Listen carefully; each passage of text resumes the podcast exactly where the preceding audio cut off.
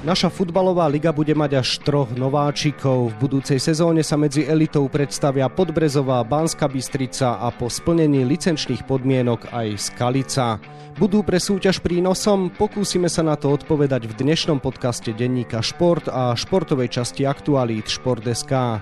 Príjemné počúvanie vám želá Vladimír Pančík.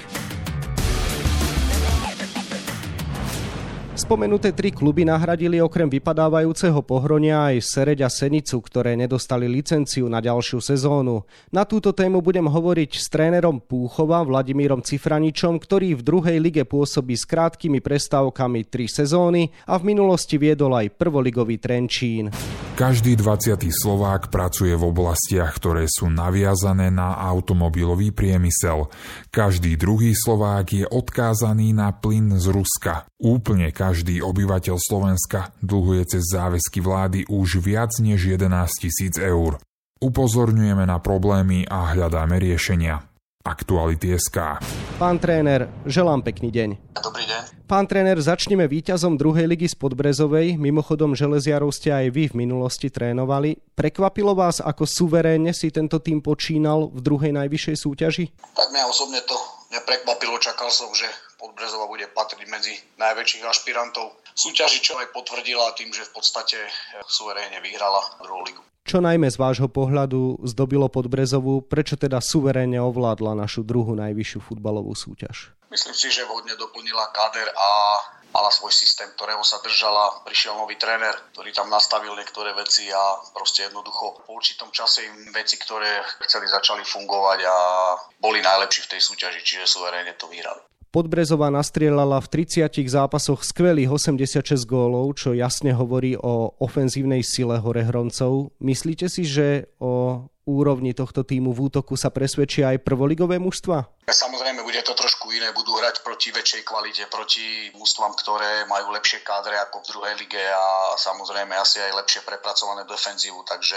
asi to nebude tak jednoduché ako v druhej lige, ale určite myslím si, že Podbrezova sa bude držať svojho ofenzívneho štýlu a uvidíme sám, som zvedavý na to, ako sa bude pasovať s väčšou kvalitou ako s mužstvami z druhej ligy. Podbrezová je známa rozostavením 3-4-3. V podstate ani v prvej lige to nikto stabilne nehrá tak ako železiari.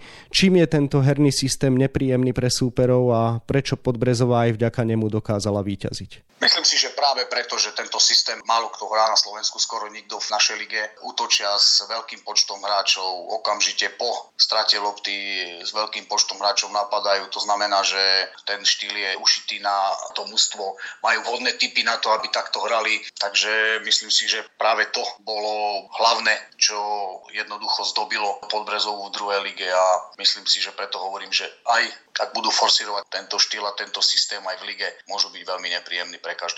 V drese Podbrezovej pôsobí viacero talentovaných chlapcov a reprezentantov do 21 rokov. Dá sa teda povedať, že účinkovanie železiarov medzi elitou bude prínosné pre celý slovenský futbal? Myslím si, že určite. Určite je tam veľa mladých talentovaných hráčov. Aj keď jeden z nich prestupuje do Žiliny, Logalčík teraz, ale myslím si, že Podbrezová je schopná doplniť káder nejakými mladými hráčmi. Určite bude prínosom pre ligu. V týme víťaza druhej ligy je však nie len veľa mladých hráčov, ale aj zaujímavý počet tých skúsených. Stačí menovať Grendela, Godála, Kuzmu, Breznaníka či Kúkoľa. Vo všeobecnosti sú to futbalisti, ktorí zažili aj reprezentáciu či zisky titulov v prvej lige. Dá sa teda povedať, že na Hore Hroni vznikol aj taký ten zaujímavý mix talentu a skúseností? Áno, samozrejme, je treba povedať, že pokiaľ chcete postúpiť z druhej ligy alebo z akejkoľvek súťaže, nemôžete to hrať iba s mladými talentovanými hráčmi a to družstvo je dobre poskladané. Ten mix fungoval mladý, stredná generácia, aj tí starší, skúsenejší hráči, takže to isté bude platiť aj v lige. Pokiaľ by postupili do ligy a hrali iba s mladými hráčmi, myslím si, že tým entuziasmom mladickým by to iba neurali, potrebujú tam aj skúsených hráčov, čiže to mústvo je dobrý, vyvážené. Najlepší strelec druhej ligy Marek Kuzma sa netají tým, že Podbrezová by podľa neho mohla v novej sezóne prvej ligy skončiť dokonca do 5. miesta. Zdieľate jeho názor? Myslím si, že Podbrezová môže atakovať prvú šestku. Je to aj môj názor. Posuňme sa ďalej. Do prvej ligy postúpila z druhého miesta Banská Bystrica, ktorá za Podbrezovou zaostala o 5 bodov. V čom spočíva sila týmu z Podurpína? Tak Banská Bystrica dlhodobo patrila k špičke druhej ligy. Posledné roky hrala stále v top trojke, dokonca hrala baráž. Je to skúsené mužstvo. Hrá trošku iným štýlom, je to taký možno pragmatickejší futbal, ale e, takisto hodne doplnili káder alebo obmenili ten káder. Sám som čakal, či budú schopní zopakovať tie umiestnenia z minulých sezón, ale v podstate hrali na špici celý čas a v konečnom dôsledku skončili druhý, takže tú kvalitu na to, aby atakovali prvú priečku alebo ten postup mali. Kapitána Banskej Bystrice Roberta Polievku vyhlásili za najlepšieho hráča sezóny v druhej lige. Môže sa hneď zaradiť medzi osobnosti aj v najvyššej súťaži? Myslím si, že môže. Samozrejme, hrával ligu už niekedy. Hrával v Žiline, hrával v Dunajskej strede. Asi sa natoľko nepresadil. Možno, že to prostredie v Banskej Bystrici mu viac vyhovuje v tom mústve, v ktorom je už dlhšie. Takže myslím si, že kľudne môže. Ako by sa mohla Dukla prezentovať medzi elitou, čím by mohla ublížiť tým veľkým súperom? Není to nejaký úplný nováčik, má dostatočne skúsené mužstvo, pokiaľ ho ešte vhodne doplní, môže byť nepríjemná, hovorím, hrajú taký pragmatický futbal, postavený, ja neviem, na kvalite zo pár hráčov osobnosti, ak je Polievka, ak je Mazáň a tak ďalej, takže určite sa nebude ľahko hrať ani v Panskej Bystrici. Majú skúseného trénera, ktorý tam pôsobí dlhšiu dobu, bývalý reprezentant Stanu Varga, myslím si, že svojimi skúsenostiami môže pridať a Dukla môže byť takisto takým dobrým oživením prvej ligy. Banská Bystrica je klub z krajského mesta a fanúšikovia dlhodobo volajú po návrate Bašt do prvej ligy. Tak veríte, že Dukla bude prínosná aj z toho pohľadu diváckého zázemia? Samozrejme, futbal sa hrá pre divákov, zrekonštruovali štadión, majú tam pekné prostredie. Pokiaľ by sa tí diváci vrátili na štadión, bolo by to len dobre. Či už pre nich samotných, alebo pre celú ligu. No a na aké miesto by to mohla Banská Bystrica dotiahnuť? Tak pod Brezovej veríte, že môže atakovať prvú šestku? Tak čo môže zvládnuť Dukla? Ja si myslím, že Dukla okolo 8. miesta by mohla byť je to môj názor. Uvidíme, samozrejme, záleží aj od mústev, ktoré v prvej lige pôsobia, ktoré hrali v tej druhej šestke o záchranu a zachránili sa buď na poslednú chvíľu alebo na úkor toho, že Sereď a Senica nedostali licenciu. Bude záležať od toho, ako doplňa svoje kádre a tak ďalej, ale myslím si, že Dukla môže byť kľudne na úrovni Liptovského Mikuláša, ktorý teraz skončil na 8. mieste. Posuňme sa ďalej z tretej priečky, ak splní skrátené licenčné konanie, čo by nemal byť problém, postúpi do prvej ligy Skalica, v čom môžu zase záhoráci prispieť k úrovni najvyššej súťaže. Tak Skalica podobne ako Banská Bystrica dlhodobo patria v druhej lige k absolútnej špičke posledné roky. Je to mužstvo s prepracovanou defenzívou v tejto sezóne. Dostalo najmenej gólov v druhej lige. Vyznačovala sa výbornou defenzívou, organizáciou hry. Stále vedela dať nejaký ten gól a uhrať priaznivý výsledok. Čiže myslím si, že takisto môže byť takým dobrým spestrením a oživením pre prvú ligu. Do Skalice prišiel už nový tréner Jura Jarábek a na hrod útoku skúsený Roman Haša. To je asi jasný signál, že záhoráci nechcú byť len do počtu? Určite, samozrejme, bude to trošku možno iné ako pri Podbrezovej a Banskej Bystrici, kde v podstate tí tréneri zostali pri mústvách a postupujú s nimi do ligy. Skalica vymenila trénera, ten tréner, ktorý tam pôsobil, Joško Kostelník 5 rokov v podstate odišiel do Liptovského Mikuláša, nahradil ho skúsený Juro Jarabek. Myslím si, že to je presne to, čo ste spomínali, jasný odkaz, že proste Skalica nechce byť iba do počtu. Tréner to dokázal aj teraz, keď so Sereďou uhral prvú šestku a myslím si, že Sereď hrala slušný futbal. No a čo môže teda Juraj Jarábek dokázať so Skalicou? Kam by ju mohol dotiahnuť? Skalica môže kľudne hrať na priečkach, ktoré im zaručia záchranu. Nemyslím si, že by mali byť mústvo, ktoré by malo hrať niekde posledný alebo predposledný flek, ktorý bude možno barážový. Myslím si, že kľudne do 10. miesta.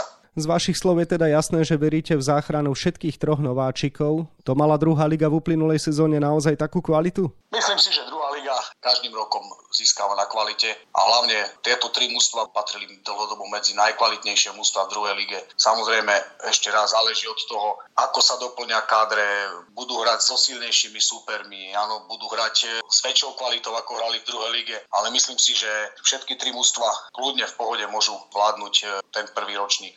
Na úkor koho by sa tieto týmy mohli zachrániť? Kto to bude mať podľa vás po výraznej zmene v prvej lige ťažké? Tak ja si myslím, že mústva, ktoré hrali spodok tabulky, asi pravdepodobne budú takisto v budúcej sezóne niekde na týchto miestach. Nerad by som niekomu krivdil alebo ho dehonestoval, ale určite ako Zlaté Moravce, tak Michalovce, Liptovský Mikuláš to určite nebudú mať v tej konkurencii ostatných mústiev ľahké a sám som zvedavý na konfrontáciu práve týchto mustiev z druhej polovice tabulky s touto trojicou postupujúcich. Z vašich slov to vyzerá tak, že očakávate, že prvá liga bude v budúcej sezóne kvalitnejšia ako bola teraz. Myslím si, že áno, že všetky tri mužstva tam vedia doniesť kvalitu určite. Mimochodom, ako vnímate skutočnosť, že až dva prvoligové týmy nesplnili licenčné kritéria? To je tak trošku aj smutný stav našej prvoligovej súťaže však. Toto by sa nemalo absolútne stávať, neviem, či ešte existuje. Niekde krajina, kde proste jednoducho mústva nedostanú licenciu, pretože nesplňajú nejaké z podmienok ale jednoducho je to tak, veci sú jasne nastavené, dané a proste jednoducho tie kritéria by mohli byť ešte prísnejšie. Bohužiaľ, kto nesplňa podmienky, nemá tam čo hľadať. Senica a Sereď nedostali licenciu ani na druhú ligu, to znamená, že z elitnej súťaže zostúpi len pohronie. Nemáte trochu strach, že po postupe troch tímov z druhej ligy stratí tá druhá najvyššia súťaž tak trochu na kvalite?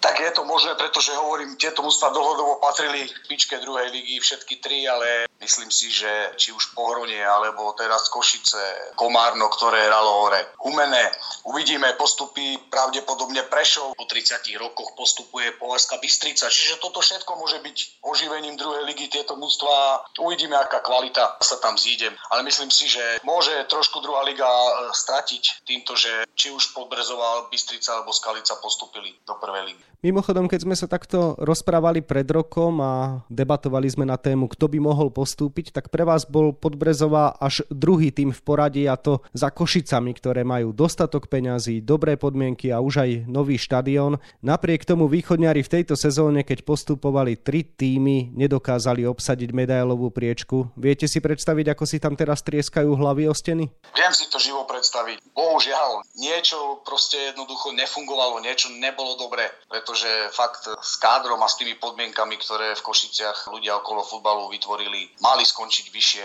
do tretieho miesta, ale nechcem kritizovať, neviem, aké dôvody tam boli, nevidím dovnútra klubu, ale samozrejme je to škoda. Veľká škoda, myslím si, že jak pre Košice samotné, tak pre slovenský futbal, pretože Košice podľa mňa patria do prvej ligy a teraz na budúcu sezónu budú v mojich očiach najväčší favorit na postup takže by mohla prísť ďalšia bašta, no ale nepredbiehajme a poďme sa pozrieť na pár vied aj do vášho tábora. Vám sa podarilo s Púchovom udržať sa v druhej lige, no po takejto rekonštrukcii druhej najvyššej súťaže musí nasledovať otázka, nezabojujete aj vy na považí už o popredné priečky v nasledujúcom ročníku?